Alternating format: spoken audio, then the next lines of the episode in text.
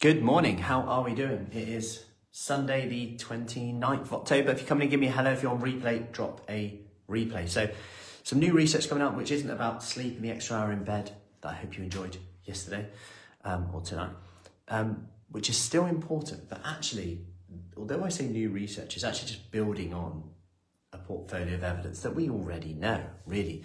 I'm not sure how novel this research actually is, but it's new. 24th of October, I believe it was published. And what they looked at is resistance training in older populations.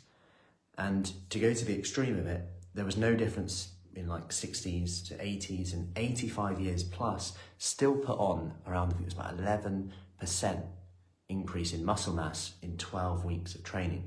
And they increased their one rep max, so how much they could lift once, by 40%, which pretty much suggests that if you want to age well, if you want to be as independent as possible, build strong, be strong, be fit, be muscular, resistance training is probably the best way to feel quote unquote younger, get that spring in your step, feel like you once perhaps did. And for a variety of reasons, because in this, injury risk is very low, which is great because it's resistance training, it's controlled.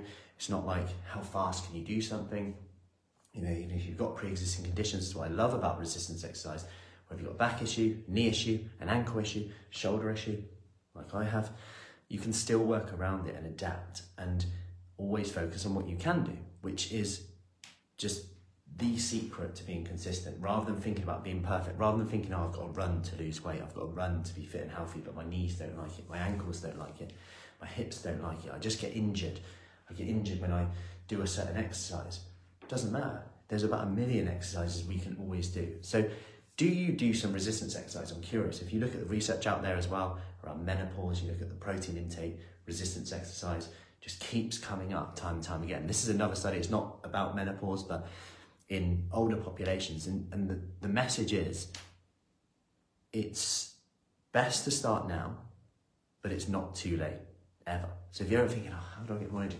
Just start small. It could be a, with a resistance band. Resistance band start. It could be push-ups on the wall. It could be starting to squat. It could be starting to ski sit. These are real s- simple things that we can add into our routine as well. Don't ever think, oh, it's pointless doing like a minute. It really isn't. You add that in over the day. If I if I thought that, I wouldn't do, ever do a pull-up. That's this is why I work in this room quite often, and I'll just do every time I walk past. I'll do the odd, the odd one, the odd bicep curl a dumbbell, and all of a sudden throughout the day, in these little moments in between calls, meetings, playing with the kids, whatever it is, I've, I've got a little bit of a workout in throughout the day without actually structuring in the workout.